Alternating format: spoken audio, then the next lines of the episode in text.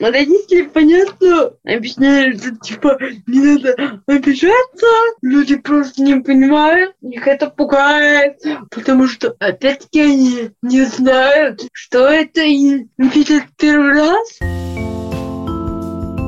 Всем привет, это подкаст «Со дна постучали». С вами по-прежнему Лола Сайтметова и Наташа Ямницкая. Мы не стали ничего отменять и переносить. Мы делаем подкаст, говорим о сложных ситуациях и о том, как люди справлялись. Может, кому-то сейчас нужен свет в конце тоннеля. Он есть в историях наших героев. А еще мы чувствуем ответственность перед нашими героями. Многие интервью записаны еще осенью прошлого года. Не дать слова людям, которые поделились своей историей, нам кажется неправильным. Очень надеемся на ваше понимание. Тем более, что среди наших героев немало смелых людей, которые открыто говорят о диагнозах, делятся переживаниями и болью, а еще рассказывают, что лично им помогло справиться с трудной жизненной ситуацией. И сегодня мы хотим познакомить вас с Дарьей Кулаковой. У нее ДЦП. Диагноз поставили в раннем возрасте, ей было всего три месяца тогда. Много времени Даша провела в больницах и реабилитационных центрах. А еще она не побоялась прийти к нам, зная, что ее речь может быть воспринята неоднозначно. У некоторых детей с ДЦП отмечается нарушение формирования речи, то есть речь может быть местами неразборчивой. Но то, как Даша рассуждает, легко принимает свою особенность и легко реагирует, если люди ее не понимают, нас восхитило. Как она признается, в век технологий все, что не поняли, можно написать в заметках телефона и показать собеседнику. А еще Даша любит лошадей. Все начиналось с иппотерапии. Она села на лошадь, когда ей было четыре года, больше двадцати лет назад. Сегодня Дарья мастер спорта и чемпион России по конному спорту. Она уже тренирует других ребят и мечтает со временем получить профессию, связанную с этим видом спорта. Мы поговорили о том, как принять свой диагноз и почему важно, чтобы существовали специализированные школы, но как при этом говорить в обычных учебных заведениях про детей с особенностями. А еще о том, что инвалидность не повод не верить в любовь. Даша, например, встречается с молодым человеком из Египта и строит с ним планы на жизнь. А нашли они друг друга на сайте знакомств.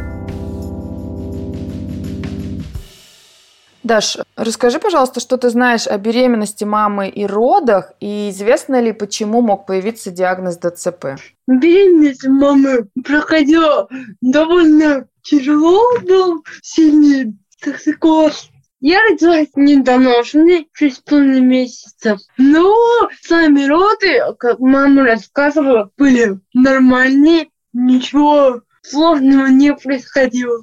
Я была нормальной, но где-то на третий день у меня остановилось дыхание. И по пути скорой дыхание останавливало еще где-то восемь раз. С тех пор все пошло наперекосяк, и в три месяца мне поставили уже диагноз ДЦП. Слушай, а когда стало понятно, что у тебя есть какие-то необратимые изменения в организме, в мозге? Я так понимаю, уже сразу было видно, что я слишком зажата. У меня очень сильный тонус в мышцах, я не могла сама рожать кулак, например. Это было оч- очевидно и видно. Мы в три месяца поставили диагноз, и после этого начался процесс всяких реабилитаций, разного лечения, разными разными способами. А вот расскажи про это лечение. Какое было лечение, какая была реабилитация? И вообще, ну, до сколько времени ты проводила в больницах? Пока я была маленькая, не помню, но родители рассказывали, что постоянно по полгода я лежала в разных больницах. Многие больницы, когда я уже становилась постарше, предлагали разные операции, чтобы меня поставить на ноги, хотели подрезать сухожилия на ногах, якобы, чтобы опустить меня на пятки. Ну, мне было девять лет, если отказывались от всех операций, потому что на пятку-то я встану, а дальше непонятно. Потому что, как правило, после такой операции стопа остается в одном положении, не двигается вообще никак. В девять лет мы дошли в реабилитационный центр «Огонёк», и я два года по два или три раза в год лежала. Очень хорошо мне там помогали, научили меня ходить даже без помощи, без опоры и без всяких операций. Поставили на пятку, разогнули и выпрямили меня. Получила состояние человека прям ходящего. Даш, слушай, а почему у тебя родители а, отказывались от операции? Чем они мотивировали это все?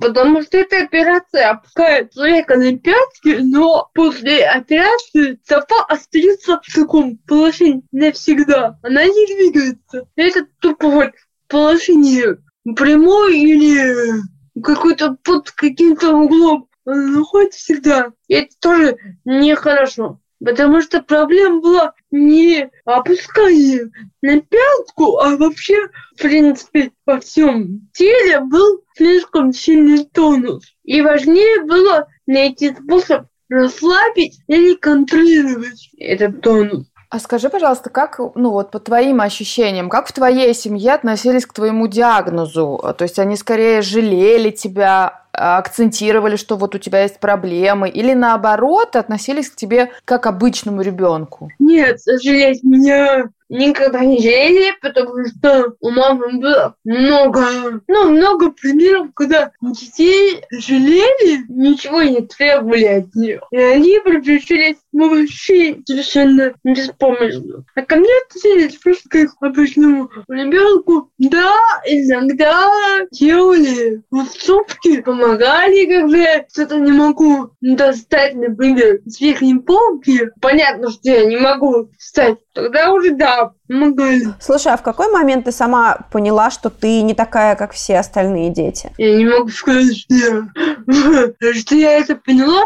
Я, в принципе, не считаю себя не такой, как все. Все это кто?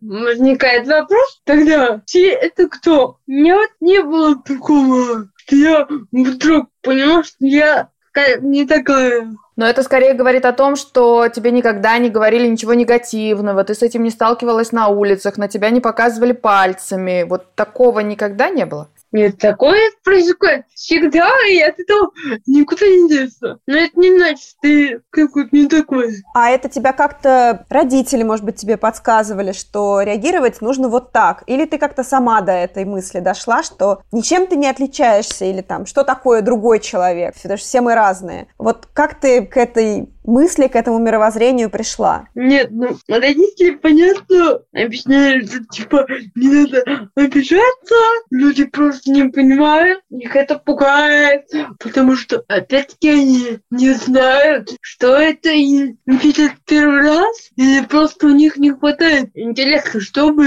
ну, например, не пялиться или не показывать пальцем. Но это проблема этих людей, они не моя проблема. Но все-таки вот эта мудрость, она же не сразу приходит. Ты помнишь момент, когда тебе было обидно, когда тебе хотелось ответить, когда тебе хотелось побежать к маме и сказать, да как же так, почему они на меня так смотрят? Я училась в школах постоянно, которые специализированы. Я не училась в обычной школе.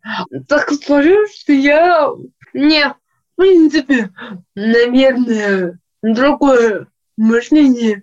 Если взять совокупность всех инвалидов, то у меня совершенно другое мировоззрение, чем у большинства из них. Если они в основном сидят дома и ноют, почему же так? У меня такого вот не было. Я постоянно в делах, я постоянно что-то делаю, и это большая заслуга моей семьи, потому что, опять-таки, они никогда не воспринимали меня как другую, неправильную, больную или как-то еще. А вот все-таки скажи, на твой взгляд, в последние годы очень много говорят об инклюзии. Вот ты считаешь, что дети с инвалидностью должны учиться в обычных школах, ну и школы тогда бы должны быть оборудованы, да, для таких детей, или все-таки в специализированных? Это очень спорный вопрос, потому что я считаю, что дети в каком-то возрасте реально могут быть жестокими. Я считаю, что как минимум стоит привозить в какие-то места и объяснять, рассказывать про других ребят, про разные заболевания, привозить психологов, приводить лекции. А инклюзия, я не уверена, что, например, с развитием интеллекта ребята должны учиться вместе с обычными. Потому что ну, даже в моей школе это было достаточно тяжело. Потому что это своя атмосфера. Мы тоже выкручивались как могли. Вот мы класс ребят ДЦП, нам и то приходилось придумывать разные шутки, истории, чтобы как-то облегчить общую обстановку. Потому что эти дети могут приставать, могут кричать, могут просто подбегать к тебе, брать тебя за волосы, куда-то тащить. Это дополнительный стресс. С одной стороны, это про это надо говорить и рассказывать, но с другой стороны, я не уверена, что в этом нужно жить постоянно, чтобы это понять и принять. А насколько я понимаю, у тебя еще какая-то особая любовь с лошадьми. Расскажи, пожалуйста, об этом. Я четырех лет занимаюсь конным спортом. Я начала заниматься иппотерапией сначала. Но потом мне это надоело, и я сказала, что я хочу ездить сама. Они просто у меня возили за поводочек, и я делала какие-то упражнения. Я хотела вот научиться управлять лошадью сама, скакать и ездить на соревнования. Слушай, а скажи, пожалуйста, это все-таки, ну, такое считается, не самый дешевый вид спорта. Как вот э, финансово вы это тянули? Это очень недешевый вид спорта. Сначала это было не так затратно, потому что таки деревенская лошадка и ну, не требовалось больших спортивных навыков от лошади. Потом, когда нужно было ездить на занимание более высокого уровня, мы искали другого уровня лошадей, и это было реально дорого. Иногда приходилось перед соревнованиями оплачивать там тридцать пять - сорок тысяч за аренду месяц. Слушай, а что тебе вообще давала, и, я так понимаю, продолжает давать иппотерапия? То есть вот это, с одной стороны, терапия, да, это какой-то там толчок в развитии физическом, это комьюнити, это, наверное, там эмоции, драйв, но, может быть, было что-то еще, что тебе давал этот вид спорта и продолжает давать, и почему ты до сих пор с ним? Не, я не могу сказать, что это что-то дало мне физической точки зрения как развитие, но только если просто как спорт и физическая нагрузка.